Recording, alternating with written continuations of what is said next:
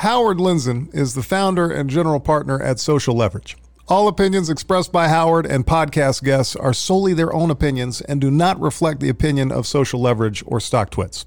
This podcast is for informational purposes only and should not be relied upon for decisions. Guests may maintain positions and securities discussed in this podcast.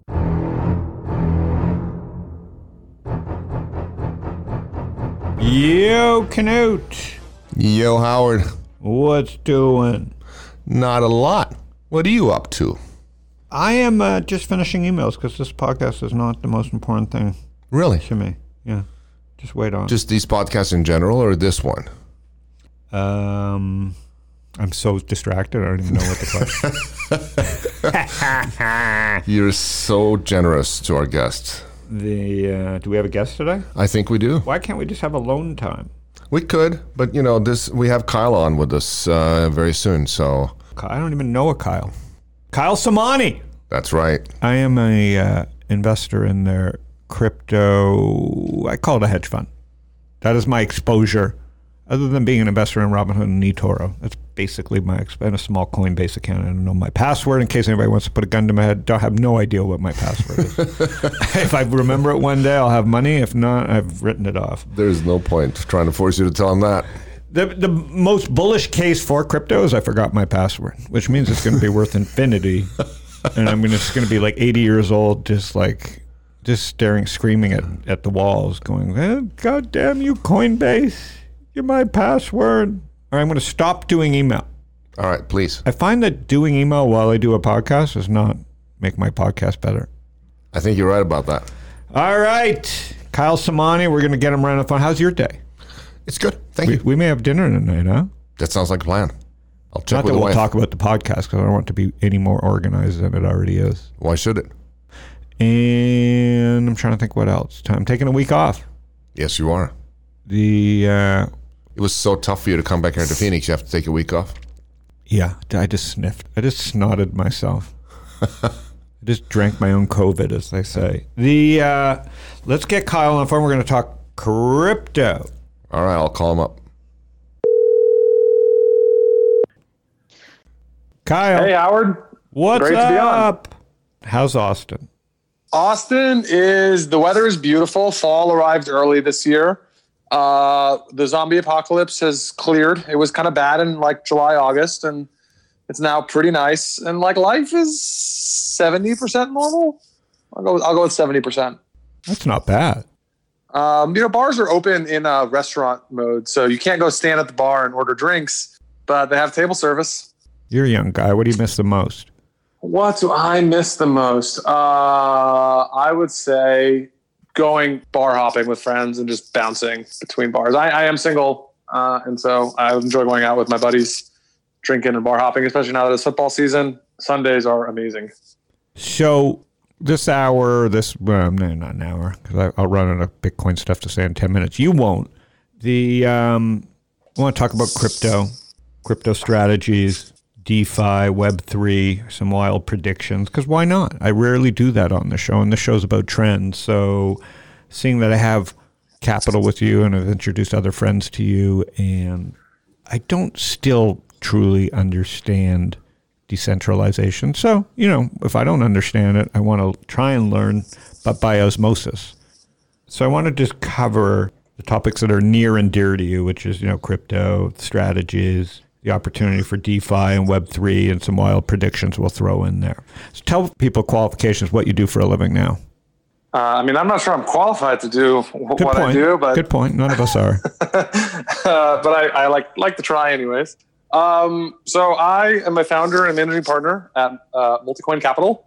We are an investment firm based in Austin, Texas, uh, and we invest exclusively in crypto things. Uh, we invest in companies building in the crypto space, and much more fun and interestingly, we invest in tokens. Um, you've probably heard of Bitcoin, maybe you've heard of Ethereum. There's a whole wild west of tokens beyond that. Uh, and actually, we spend most of our time thinking about the other wild tokens. Uh, we run two funds today a hedge fund and a venture fund. The hedge fund invests in the stuff that's on coinmarketcap.com, is kind of generally the investable universe. Um, and then our venture fund invests in private companies and teams that have not yet launched a token that will hopefully soon be on coinmarketcap.com. Um, we spend all of our time doing fundamental research and thesis formation and digging and thinking. We like writing. We have a blog on our website where you can see lots of that fun stuff. And uh, we invest in pretty wild, wild stuff. Wild stuff. So you you even call it wild stuff. Why do you use that term? I mean, a lot of the things we invest in on the surface like don't make sense. And if you like rewire your brain and, and kind of invert it, then it starts to make sense. Um, and hopefully will make a lot of sense in the future. But for now, at least, apparently, it doesn't doesn't make a whole lot of sense. So that's why I would call a lot of stuff we invest in wild. Give me an example of something new, new, new, and then we're going to go backwards, and then we'll end on new, new, new. Give me an example of something new today that that uh, is on the frontier of crypto and decentralization. All right, let's talk about one of our favorite investments, and also one of our largest. Okay. Uh, it is called Helium. The website is helium.com. Okay. Helium presents a new business plan or new business model for how to deploy and manage a wireless network. So, like, what does that mean? Um, so, like, if you're AT&T or Verizon or a telecom, and you want to deploy a network in a city or for that matter a country, what would you do? And like, you'd look at a map of the city and you'd say, you know, I want to put some towers in these places. You'd call up the people who own the land. You'd rent the land from them. Then you'd send a bunch of guys out with hard hats, build a bunch of towers, you know, run a bunch of backhaul, do all that stuff. That's pretty expensive. Um, and then you would build a massive marketing arm, run a bunch of commercials on television, build a massive retail storefront presence, and build a massive customer service and billing system. And then you raise, you know, 10, 20, 30, 40 billion dollars of debt uh, to fund all of that. And then you amortize that over like a decade with a bunch of recurring revenues from selling subscriptions to your network. Right, that's kind of how a telecom works. Um, what if you could do the opposite of that? Um, and that's what helium is. And so in the helium vision, a consumer just buys a little hotspot um, at home, like three, four, five hundred bucks. Actually, I think the newest ones are 250 50 now. Um, and it looks like a little router, a little box with an antenna on the back. And you plug it in the wall, electricity and Ethernet. And uh, that little hotspot makes radio waves. And any device walking around nearby that wants to use the internet can jump on your, your radio waves um, and access the internet and they pay you as the hotspot owner per byte of data that they transmit. And so that, that's kind of the new model. And if you think about this new model, there's a few really interesting characteristics about this. One is there is no single owner of the network. There isn't a company that owns the network. The, the network is owned and operated by lots and lots of people. Um, second interesting thing is that you just remove a huge percentage of the cost from the system. All of the labor cost is gone. All of the backhaul cost is gone. All of the physical construction cost is gone all the physical overhead is gone. You literally take the cost out of the system. Um, and so we, we think this is just kind of a, a, radically new new model for how to deploy a network. Um, and so that's what Helium is. I'll, I'll, pause there. We can kind of ask some meta questions, then we can get into kind of where it is today. And let's now go backwards, if that's okay. All right. To like the fun and what got you excited first in crypto. Okay. So how did I get into crypto? Uh, I guess my kind of quick story. Uh, so born and raised in Austin. My dad's computer scientist. I've been around computers my whole life. I went to NYU to study finance, thinking I wanted to go down the finance career track. Uh, in college, I realized my passion was tech startups, and so after college, I started my first tech company. I was 23. This was May of 2013, and I started a company called Pristine. Pristine built software for Google Glass for surgeons. I know Google Glass was kind of a silly consumer product, but it was actually a very interesting tool for surgeons because surgeons are gloved up they are sterile. They work with their hands. So we built software. It was one of the few use cases for glass that actually made any sense. So we built software for surgeons, grew, raised some venture, grew to a few million revenue, uh, and then Google killed Google Glass, uh, which, as you might imagine, was a minor problem for my business. Mm-hmm. Um, pivoted the company after that, and the company was ultimately acquired in a very small little acquisition for IP and talent. And then I needed to find something new to do with my life. Uh, come March 2016, I discovered this thing called Ethereum, and Ethereum is what really pulled me into crypto. Uh, in particular, I was drawn to the fact that uh, it was this decentralized network that was completely open and that there was no single person who controlled the network and that therefore could take it away from me or arbitrarily change the rules. Given my experiences with Glass, I understood the pain of platform risk in a very real way and was very excited about the idea of building on top of a platform that was completely censorship resistant um, and unchangeable. And so that kind of was my, my itch that got me into crypto. And then over the course of the next year, I started reading about it more, learning about it, investing my own money. And by the spring of 2017, uh, couldn't think about anything other than crypto. And so I made the decision in May of 17 to launch Multicoin. We launched our hedge fund on October 1st of 2017, and we added our venture fund in July of 2018. There were some tough, dark months. I, have been an investor. I think maybe Vinny introduced us, and then you have some great. I think that's right. You have some great investors from Union Square to Andreessen, uh, people that uh, spend a lot of time in this sector, but are looking to also learn. It seems like we're like it's kind of like a educational slash speculative slash building slash frontier slash what do we know now? What what do we what do we absolutely know about crypto that you can't deny? Yeah, I'm gonna go. I'm gonna answer this question by going back in time. Mm-hmm. Uh, I, I think most people who listen to this podcast kind of generally take for granted that financial markets are like reasonably efficient and like reasonably well regulated, and there's not like too much unscrupulous activity. Mm-hmm. Um, and but if you go back in time about 100 years or so, back to call it 1920ish, 20s-ish era, um, financial markets were very unregulated, and there was all kinds of unscrupulous behavior. Uh, some of the most famous people in American history were very well known for doing that. Guys like Mr. J.P. Morgan and a lot of his buddies. And um, you know, we created all these rules and regulations because folks did a lot of things that were not not the best. And uh, over the years, we've kind of, you know, the market's matured. And crypto is kind of like going back in time 100 years, uh, except it's all electronic now and it's all global. There's no regulations, or very few. Um, and it's the Wild West. You got a lot of money, you got media coverage, you got social media. It's all electronic and instant and global. It's 24 7. Uh, and you you see like a lot of just things that are like classic stuff from you know 50 100 years ago keeps happening over and over again so it, it's a really amazing kind of taste of like what is an unregulated financial market. Um, right. I don't mean that like we're doing bad things, but it's just you observe the market and you're like, wow, like this is what it was like 100 years ago. Okay, I love that. So, so it's it's just the digital reincarnation of like the 19 early 1900 stock market, where the ticker tape is now coming at you for instead of one ticker tape, there's a bazillion. It's digital, and instead of like 10 companies, there's thousands you know, or, or tokens now. And there's a bit of everything. There's you know, there's people trying to create some semblance of rules, and but yeah, it's global and it's it's mobile and it's media and it's social right from day one. So that's a good that's a good explanation to get people set for this interview. And how did you? Let's talk about the last few years. Like what has happened in crypto you know, over the last few years, both in terms of the tech and market structure? Because you know, since 17 and the, and the tokens crashed, like what do you see has happened? Because it, it's kind of like 2000. The it's like crypto's 2000 came in 2017. Yeah. So let me kind of provide some kind of context here. So January 2009, this anonymous dude on the internet, Satoshi Nakamoto, releases Bitcoin. Um, and like it takes a few years for it to. I mean, I mean, it basically was like running on fumes for the first couple of years, but it like doesn't die. Uh, by 2012, 2013, it starts kind of getting popular-ish among like certain circles, like libertarian circles and certain like economic circles, especially like folks in the Austrian economics camp, for, because it like espouses a lot of those ideologies. Um, starts kind of picking up there. People there kind of starts to be real global communities talking about Bitcoin. Uh, there's this kid who's 16 years old or so at the time. Uh, name is Vitalik Buterin. He founds a thing called Bitcoin Magazine because he thinks Bitcoin is super cool. Starts writing about it. Very good writer. Um, a few years later, 2014 or so, he uh, was like, "Hey, there people started experimenting in this 2012 2014 timeframe, taking the ideas in Bitcoin, the core technical ideas around decentralization and censorship resistance, and they started trying to apply them to other problem areas. So things like uh, decentralized DNS and like more advanced financial contracts and stuff like that.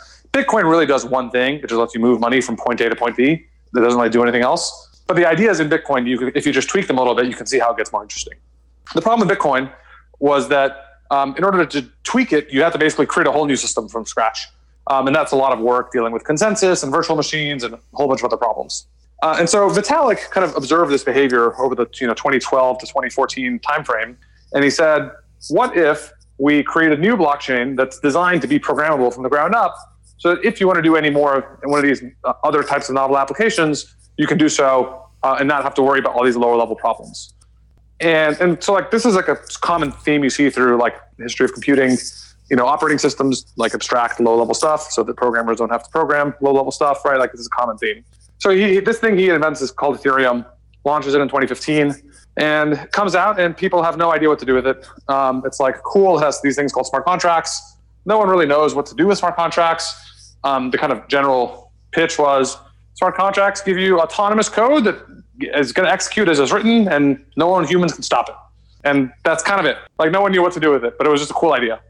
Um, and over the course of 2016 and 2017, people started to run experiments and play with stuff and try and do things, and started coming up with applications and stuff to do. Um, and so in 2017, this kind of excitement really builds up in a big way. And, the first real application that takes off is actually fundraising for new speculative crypto use cases. Uh, those are otherwise known as ICOs. So this massive bubble happens in 2017 with a nice crescendo in Q4 of 2017. Uh, I think the market peaked like January 15th or something of 2018.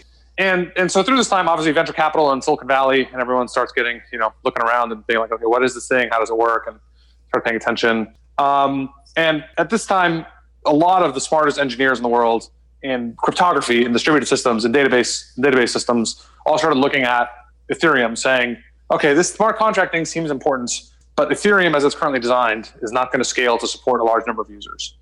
Ethereum supports somewhere on the order of 15 to 20 transactions per second, which is clearly not going to support anything at, at global scale. Um, and so they all started working on kind of new approaches to, to solving the scaling problem for blockchains.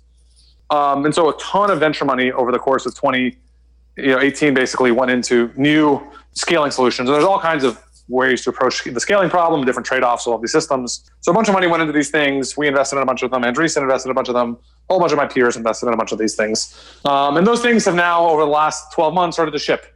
Um, and, and so over this time, we went into this brutal bear market as like, you know, we had these crazy high expectations. We realized in 2018, none of it worked. Meanwhile, the VCs started funding this kind of big infrastructure to scale. Um, that stuff took longer to ship than everyone was expecting. So expectations were let down market just crashed over the course of 2018 uh, and got like pretty dark at the end of 18 and early 19. It was like Bitcoin was sub 4,000. Um, and then it's been kind of slowly rebounding since then. Uh, and now we have this new wave of infrastructure uh, that's all working now, kind of sort of. It's not perfect, but it's pretty close. And now we we actually have folks building kind of the next generation uh, of software applications on top of these smart contract systems.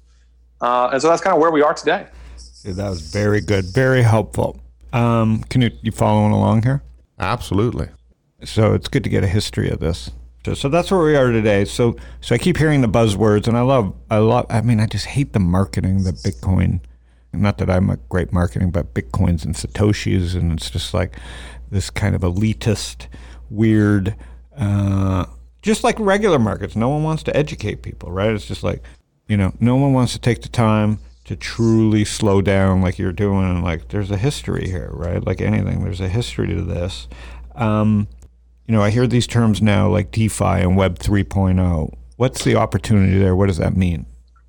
Yeah, so each of those those are big loaded words with lots of subtext and, and other things. Let me kind of touch on each of them separately.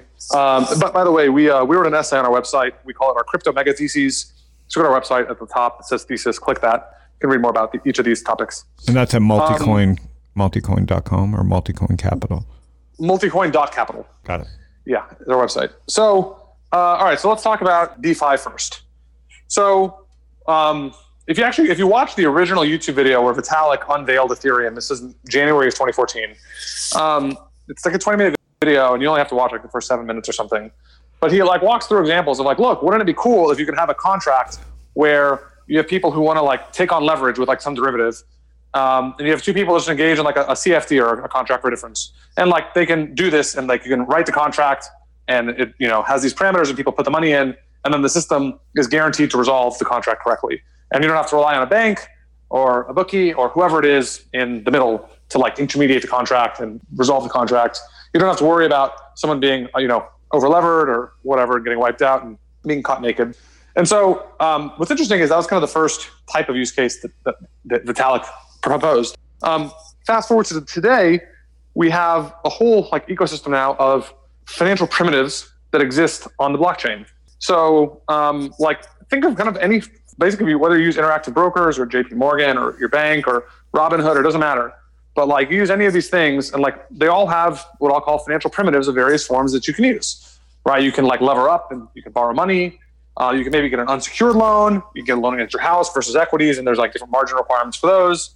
Um, there's obviously you can buy options. There's futures markets. Right? There's all of these different I call just financial constructions of like ways to do things. Um, and like typically when you as a, whether a consumer or, or a fund, um, you know, buy or sell any of these things, there's typically some firm in the middle somewhere doing something. Like there's an exchange probably where you know like assets and people, things are being traded. You might have like a prime broker in the middle who provides leverage and these other kinds of funny things and offsets risk and whatever. Right? Like there's all this like cruft in the middle of like ultimately you have a buyer and a seller of some form of risk.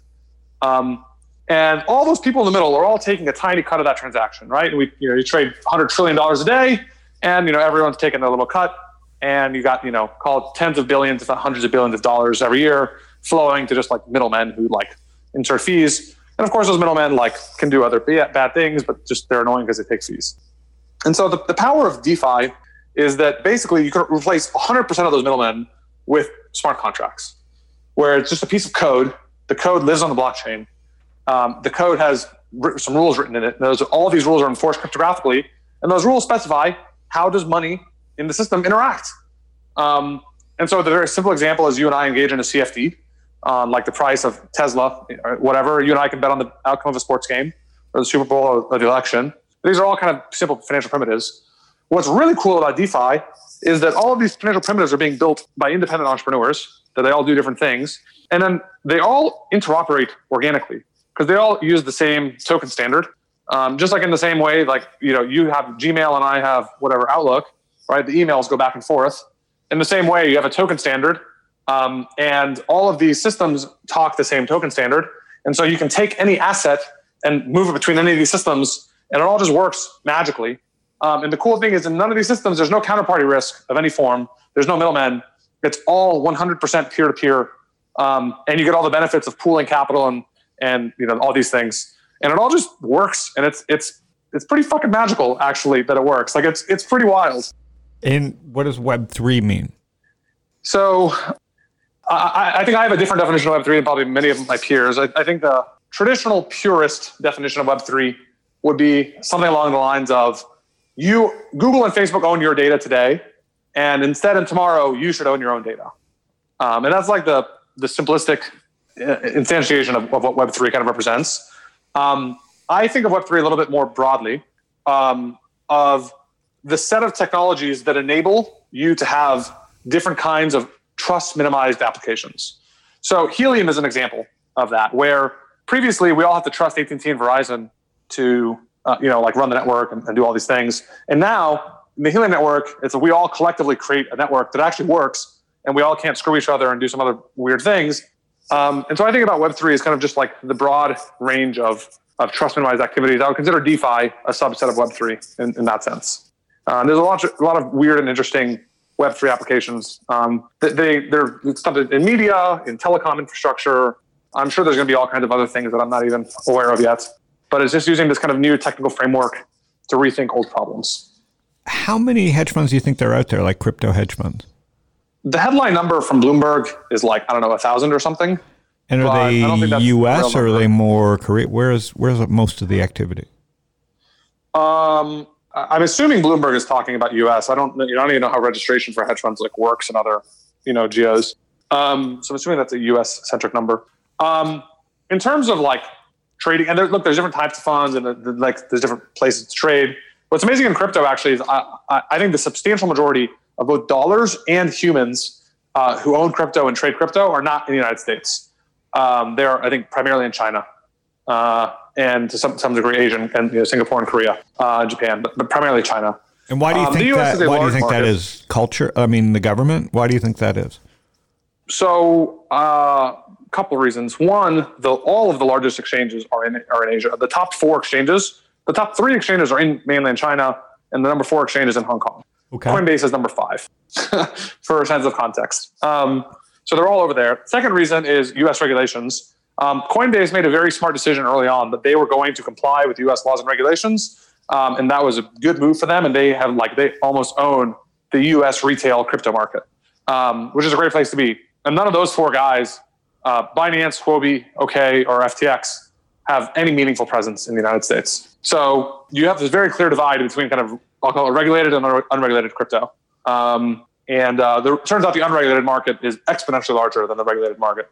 Um, and folks all over the world trade on these other venues, and they are they they go they do much more volume than Coinbase does, both spot and derivatives. And yeah, I'm looking at Binance right now, 27. Yeah, I mean, it's done well.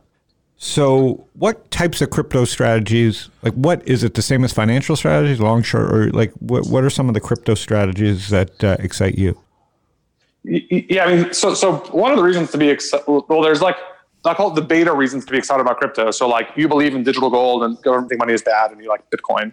There's I believe in DeFi and Web three, and like those are like beta fundamental long term beliefs, um, which that attracts a fair number of people to the space. Um, the opportunities for alpha in crypto are also very interesting because there's there's so many different kinds of market inefficiencies. Um, typically, people use the word inefficiency, I think they refer primarily to mechanical inefficiencies, and there's lots of those all over the place in crypto. I mean, there's there's spot futures arbs everywhere. There's like index construction arbs everywhere. Um, just like venue, like geo and venue arbs everywhere. There's tons of tons of that stuff, um, and a lot of stat arb and, and, those things. And so there's lots of funds that do that stuff, and they don't really care what they're trading, um, and they're picking up lots of money on the ground. Um, and then there's folks like us who are kind of fundamental research based and spend all of our time thinking and banging our head on, on the wall um, and occasionally buying and selling things. Um, and then there's momentum folks. So folks who are just trading on technicals and, you know, like we're writing momentum and looking at leverage ratios in the system and stuff like that. So there's all kinds of strategies. They're all out there. They all perform well at different points in time. Um, I, I, would say the first class of, of, things I just described, that, that space has become uh, quite competitive. Uh, for example, Jump Capital is, you know, widely known, Jump Trading is widely known to be like either the largest market maker or second largest market maker in crypto across all the major venues. And obviously, they're running tons of ARBs. And you know, Jump is one of the most sophisticated trading organizations in the world, um, and they are a large participant in crypto. Uh, to my knowledge, like Two Two Sigma and Citadel and, and, Renaissance and those guys are not competing with with Jump and those or Jane Street and those guys are not competing in this in this market. At least that's the scale Jump is. Jump is probably ten to twenty percent of total crypto volumes, wow. um, if not more. Wow. Um, so, so that, that class of stuff is, is you need to be a, a large prop shop with tons of resources to compete. Um, but then, you know, momentum trading stuff, and then also kind of fundamental research is like Wild West, and there's lots of folks like, like ourselves who play in that world. And, and yeah, I love the research at Multicoin. You know, I dig into it and I try and catch up with it because you guys are prolific at, at, at big ideas. It still, unfortunately, feels like coding. I like companies I like doing fundamentals, but I've never been into like, you know, hardcore strategy. I keep it really simple. So the most interesting part to me would be some prediction. Since you know, you've given us a history, um, obviously you guys have done well. Like considering it's been pretty much a bear market since you started. Would you consider it a bear market since you started? We started October 1st of 17, so our first three months were, were fantastic, and then it was a solid 18 months of pain solid 18 months. Yeah, now your high water marks are met. I, I, just caught up with my my stuff, so I feel like you're in the you're in the red or black. What we what would you call it? We're definitely in the black. We I mean we've we made plenty of money. Just the, your t- your timing um, is obviously a big determinant of, of that. Yep. And so, how many people now at uh, Multicoin? Uh, we have 10 full time. Uh, most of us are in, in Austin. We've got one in New York, and we have one in Hangzhou, China. Mm-hmm. Uh, her name is Mabel, and uh, Hangzhou is kind of the epicenter of crypto engineering in China. That's cool. And um, so let's get to the fun part: predictions. So, what? Give me some wild predictions for the next few years. Um, so, I'm not a fan of, of price predictions, but those those I'm not very good at those. I, have learned that I'm not a very good trader. Yep. But uh, I'll give you some other fun predictions. I think by the end of next year, most of the listeners of your podcast will have heard of and be at least generally familiar with some retail use case for crypto that like they understand and like it makes sense to them even if they're not a user of the product or service. Canute, give me a standing ovation soundtrack finally. So you're saying we're finally going to have a Netscape moment besides looking at the price and a chart? Um, I, I, I don't know if it's going to be a Netscape moment, but it's definitely going to be at least something that like your listeners will be like, okay, I get it. They may not fully understand why it needs crypto, but like it does need crypto to work. And they'll be like, okay, that's cool. Not for me, but like it's reasonable. Um, I think that will happen by the end of 2021. I think it will be generally acknowledged among U.S. you know retail investors. And who would that be good for? The price of Bitcoin and Ethereum, or something different? It's going to be good for the price of the token of whatever that thing is. Okay. We have some some bets in place of what we think that thing will be. Okay, so it's, Um, it, it'll move the token because Binance moved directly with the idea that that is an exchange that's large. Uh, it's risky, but it's large and the volume's high. So you're saying that whatever when this mainstreamish or retail thing happens, whatever tokens associated, that will see an explosion. Yeah, for sure. As it becomes clear that there's going to be a very high profile consumer application of crypto that is understandable by the masses, uh, I would believe that uh, that asset will become very overpriced relative to any semblance of fundamentals. Right. Just like what happened in 2017 with Litecoin Correct. and Ethereum, etc. So, is there any ideas on what you think that feature will or that product or that retail thing would be? Um, we have a couple of, of bets in the portfolio. We'll see if those those play out. Can you There's talk about things that. Um, so helium is one of them. Oh, right, right. you already Um, talked about it. Yeah. Talked about that one. Um, I'll, I'll leave it at that one and let the uh, let your let your listeners uh, dig around crypto and, and do their own do their own homework. And what and what got you excited about he, how did helium come to you? Uh, so the founder, I, so I wrote a blog post in, in 2017. I think it was called "Understanding Token Velocity," um, and it kind of became one of the kind of foundational, I think, forms of thinking in, in the space among crypto investors about how to think about value capture for tokens. Um, and and there was a common idea in 2017 that you can create a token and that like there, this thing is going to solve a problem connecting supply and demand for some service in some new way facilitated by a blockchain somehow that's like better than before. And in order to transact you would transact using all of these different tokens. And so these different tokens would act as a medium of exchange or act as a form of money. And uh, I, I was like the first one who really like wrote out why this is a dumb bad idea. It actually wasn't that brilliant of a, of a uh, observation but it was like the overwhelming um, market consensus at the time that that was the correct thing to do, and I was the person who said, "No, it's not. It's dumb." Um, and so I wrote this, this essay, and uh, the founder of Helium, his name is Mir.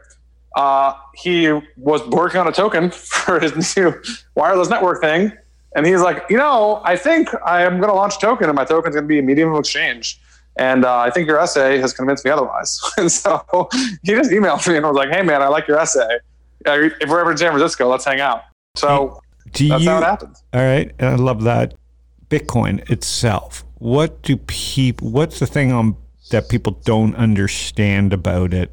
That you know, because you you know you ask, you know, whether it's Pomp or, or or people very vocal on Twitter or or just generalists like me, and that's the brand we know. What what could go wrong there? Uh, well, what can like you said? What what is what do they not know about Bitcoin that they should understand, and Yeah. what can go wrong? So those are two separate questions. Okay. So let me take each of those. Thanks. So I, I, I think the most important thing about Bitcoin that is n- not widely understood is um, I, I think Bitcoin is the strongest instantiation of property rights of anything you can find on the planet Earth.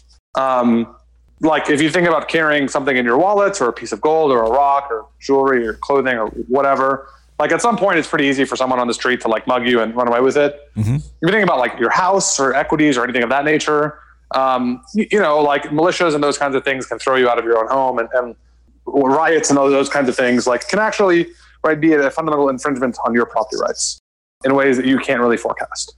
Um, Bitcoin, you can memorize a number or a password in your head, and you can take a billion dollars with you anywhere you want in the world. Um, and it is uh, abs- absent someone putting a gun to your head and saying, "Give me your password," and knowing that you have you know that money, that like it is actually impossible to get that money out of you. Um, and so I, I do not think there is a single thing you can find on the planet Earth that has a, a stronger set of property rights than Bitcoin.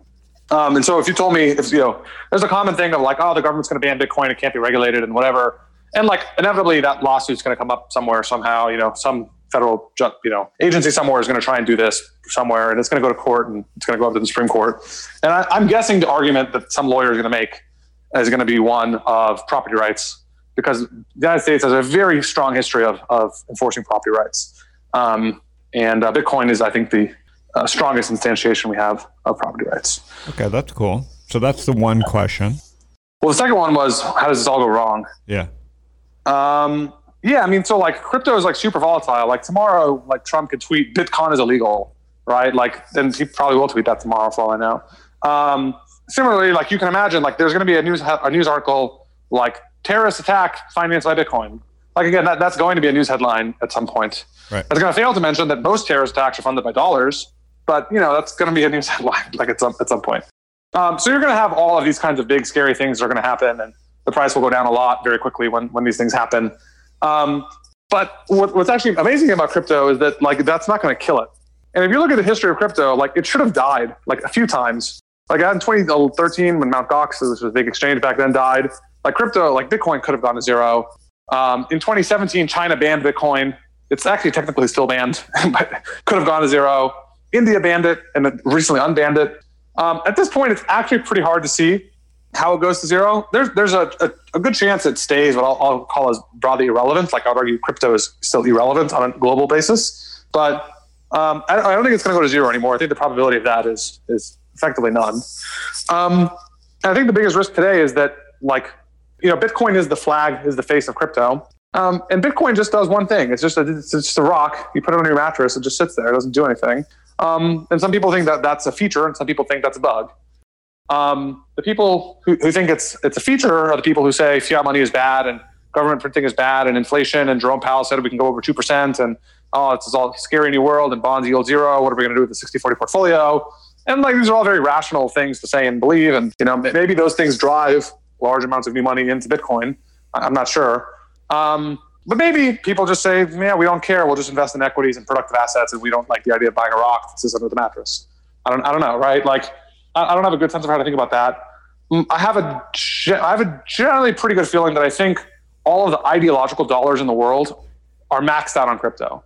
So, like anyone with like a strong sense of libertarian leanings or Austrian leanings or anything else that would draw you to Bitcoin, like I think 100% of those dollars are in crypto now, and they're fully vested to whatever degree it is they, they choose to be vested. So at this point, you have to now get non-ideological dollars into crypto, uh, and that seems to be harder than I think most people would have previously considered. Do you own Bitcoin? Uh, I do on a lot of Bitcoin. And are you okay with where Bitcoin's been cornered for now? I mean, I, I, I mean, I'm, I'm, okay with it. I, would say the longer it takes to break 20k, I, I, think that's probably a bad sign. I don't think that's like a uh, sign that it's not going to make new highs. But the fact that it's been having so much trouble to break 20k, which is the previous all-time high, um, I'd say is concerning. And I, I think it, I think it is probably the best macro indicator for my theory that all the ideological dollars are maxed out and that the non-ideological dollars don't care. Hang on one more time. So, the, uh, so what does that mean? I'm just trying to think that through again because that's important. Yeah, so I, I, think today something approaching 100% of ideological dollars in the world that are people who believe in the ideology of money printing is bad and inflation is bad and like gold is good and Austrian economics is good. I think 100% of those dollars are now in crypto and they huh. are fully vested in crypto.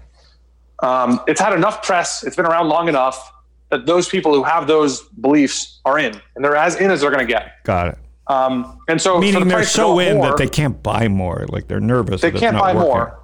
Correct. Um, and so at this point, for the price to go up, you need non-ideological dollars to buy, and you need them to buy in size. But Bitcoin is big; it's two hundred fifty billion dollars. Like it's it's a big asset. So that, that that's kind of the the my my meta concern is that turns out the world doesn't care that inflation is going to go over two percent. Hmm. It turns out sovereigns and pensions don't care. Um, and I don't think that will be true. Like I, am I'm, I'm on the, the Bitcoin and the crypto train, but I think there's some reasonable probability that it just turns out the world says, okay, we're not going to buy a non-productive asset. We're going to buy something that yields cash flows. Bonds yield zero, so we're just going to buy more equities.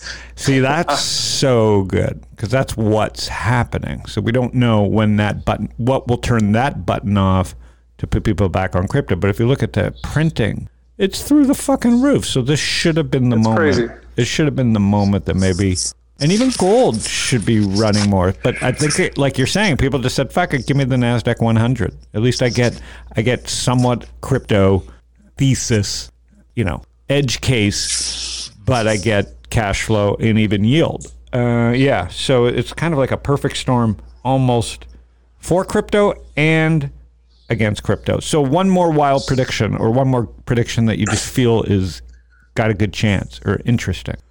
Um, one more good channel I think is interesting. I think that the first major consumer internet company to, to, to do something with crypto that meaningfully impacts the lives of Americans will be Snapchat. I'm long Snapchat, so that's cool. And why them? Um, Ever- just because of the mini apps, or because because why? Because the age group of their user. Part part of it is definitely age group of users. I think Facebook and Libra. Libra is, uh, I, I think, going to have a tough time in America for all, all kinds of reasons. Agree. Uh, I'm less bullish on Libra in the immediate term. Um, Twitter, the, the Jack Dorsey has gone on Twitter and written tweet storms Yep. saying we need to decentralize Twitter Yep. and put it in blockchain. Yep. Um, that's an extremely hard technical problem Yeah. that they're not even close to solving. Yeah. Um, the, this, the use case for Snapchat is, of all of them, the easiest to solve technically, Mm-hmm. um, uh, because everything is, is like peer to peer and it's not all running into one big server in the middle. And uh, I think there's something there to do with adding money, some sort of, of natively money thing. And there's a lot of like artists and creatives on there who like do weird creative things. Um, and so I think some culmination of money and creativity and privacy all can culminate in Snapchat somewhere somehow. And like where, or it's, or it's, or it's a core part of the Snapchat experience. Could be TikTok too, in in many ways, um, other than the China part. But yeah, I, I would have said TikTok, but the problem is, is like with Oracle and Walmart, and like they're, they have to just rebuild the whole system to get it out of the Chinese algorithms, and like, there's just there's no, there's not going to be product vision is dead at TikTok. Like there's going to be no innovation there for two years. yeah, great point. All right, well, I think I took enough of your time. That was really helpful. I'm going to have to make this regular uh, because he kept it simple and like straightforward. So um, I appreciate your time. You know, I'm glad you're uh, staying safe there and and Austin taking care of my money. The um, and can you share how much assets under management? It's not not. Uh, Yeah, we just number we say is just uh, 100 million plus. Like it, it's it's too volatile. It's closer to 200 than 100, but 100 million very plus. volatile. Okay, well, great job for uh, a young hedge fund. Is it if knowing what you know today? Do you is it the right angle of attack for you with hedge fund, or is it like do you like investing in the private companies more, or is it just is it is it what you kind of thought it would be? Um, the hedge fund is much more stressful than the venture fund. Yep, Much more stressful. I think I told you that. Yeah, I think I think you did. We were in a car ride in Arizona, and I think I think you did tell me that. Um, but I've learned a lot from from public markets. Um, Isn't this- it amazing what you can learn? Like people just don't get it. Every kid should learn. It's just one of the greatest languages and lessons. Y- Yeah, um, it, it's it, the amount I've learned about market structure, and again, the fact that it's the unregulated wild wild west. Like I have to think about things that most of your listeners probably take for granted. And you learn about Um, yourself. Hello, you learn about yeah. yourself. Yeah, my risk tolerance and what what do I really believe and a whole whole bunch of other things. Um, so uh, look, I, I enjoy the venture stuff more. Like if I could sit around all day and just ponder about the state of the world in five to ten years and make some bets, like that's more my my style. But there's a lot to learn in public markets, and a lot of the things we learn from being in the public markets makes us better investors in the private markets. Exactly. Um, in crypto. Exactly. So so kudos to you. I don't know. I've seen so many people fall by the wayside um, in the last three years in this space. So just surviving uh, a bear market like that and uh, confusion in the Wild West is great. Um, but you got to have fun at it. So hopefully you can continue to also just get some fulfillment from it. But uh, I think those are some real honest answers about it. And uh, I appreciate your time. Howard, thanks for having me on the show. This was a blast. I want to panic more frequently. Hopefully, we don't panic. I mean, the panic for us was March, and the whole idea was not, we really weren't panicked. But I, I think there's always better times to panic. And it feels like, I think you made a really great point about Bitcoin. You know, maybe there's a point here where people should really start thinking about what you just said. Like everybody who needs to be in or thought about this is probably already in. So it might be a better point instead of just rah, rah, rahing to really think about that. And, um, you know, you try to uh, keep a level head because really, you know, panicking doesn't really help. So, uh, It does not. all right, we'll talk to you soon. Thanks again. Hey, thanks. Hey, Howard, one, one, one question for you. Sure, um, sure. Just, just while we're on, what um, the whole Trump COVID thing? I, I, I got a lot of conspiracy theories running through my head about him using this as cover to do some very unconstitutional things. Uh, I'm just curious, like, how, how do you think about how do you think about what's about to go down here? Are we going to have a constitutional crisis? Yeah, I think we've been in one. You know, I think uh, my friend Barry Ritholtz says, you know, this was all started back in the Bush. Uh, what was Cheney? It was like we've been in a constant state of this crisis since Cheney. Um, I'm not a conspiracy theorist, and you know, it just depends how smart the people around him are. I'm like, he's just last guy in the room gets the deal. I don't think he thinks that far in advance. So I'm like worn out, and uh, you know, I try not to think about it. I mean, the Nasdaq's acting really well, all things considered. I don't think about you know, I've been talking about the Nasdaq over the spiders for a long time, and uh, so the Nasdaq acts really well. I mean, is that good for the economy? I don't know, right? You know, my life. Uh, other than the interactions with people hasn't changed. So I don't know. I mean, what do you uh, do? You worry about that? Um, I'm I'm pretty concerned that we're going to have a constitutional crisis. Yeah. Um, that that and and what that means for like the world um, is like not not good. I think this COVID thing is actually like for him is, is like to a large degree. I think is going to be like a source of cover. Oh, it wasn't fair, and, and I, I don't know what, but I can just see him using as that as an excuse to justify any ridiculous thing that he Not going to argue with that. I, mean. I just uh, they've worn me out. I'm hoping that there's uh, smarter people than me, and you know everybody bears down and gets out to vote. And uh, you know, I think if you hadn't made up your mind, I worry about you as a human, right? Not good or bad. I mean, if you haven't made up your mind, uh, and and you say you haven't seen enough, one way or the other, I mean, I don't think I trust you uh, as a person because what the hell else are you waiting for? Like you know or you don't know. And so there's not much that should happen now, but you know, so we kind of know what you know. The people got to get out and vote, and we'll see. Um, but you're right; nothing would surprise me at this point. And I think we've been in a state of constitutional crisis for four years because he doesn't care. You know, people that don't care, they don't look in the rearview mirror, and that's what worries about me. He's not looking in the rearview mirror; he's only looking at the next hour, the next two hours, the next three hours. He's only like bowling. And so those are always scary people because they never look back and see the damage that they cause. And that could be him or anybody that's got that kind of personality. So so fingers crossed. I guess that means you're kind of rooting for Biden or are you just rooting against Trump? Yeah, I, I'd say I'm rooting against Trump primarily. Yeah. And that's what it's coming down to. It's not I don't think it's a vote for Biden or against. It's just just a referendum on Trump that's coming up and we'll see. I have no idea. Uh, agreed. Um, yeah. So, Well, we'll- anyways, I'm we'll looking forward to talking to you offline about this in the next couple of weeks too. So we'll we'll be chatting. Thanks, man. Oh, all right. Thanks, Howard. Cheers. Bye-bye. So there you go. It's not easy. You got to, you got to deal with the markets, Canute, and some inanimate object, digital inanimate. It's pretty interesting, right? It's very interesting. I And couldn't do it full time because I don't fully understand it. that's my problem too. The more I hear about it, the less I understand. I really need to just pick up a book or something and, and understand it. The book only gets you to what he gave you the history, right? You study the history, and then you got to look at the price. You got to stare at the price, and you got to understand like his thoughts about, yeah, why isn't it higher? These are from people that like Right. super bullish on Bitcoin, but they have to start. They get self doubt because they go, wait a minute, it's ten years. Whoever Right. wanted to own this has had nothing but opportunity to buy it. So why isn't it higher? Exactly. So I thought that was really interesting. And then the helium thing's pretty cool. I've seen that out in the wild. Right. And uh, anyways, Very, Mm-hmm. very interesting. yeah, new it's frontier stuff. All right, everybody, panic with friends. Uh, I think I do it. Canute, you still gonna keep doing this? I love doing this. You know, You want to do it? I'd see. I really, I really feel like we're just hitting our stride. But at the same time, I think I fell asleep a little bit in this episode, even though I love Kyle. So you woke me up twice. Yeah. So it's really hard sometimes. I think I'm gonna get some M and M's or something I can throw at you.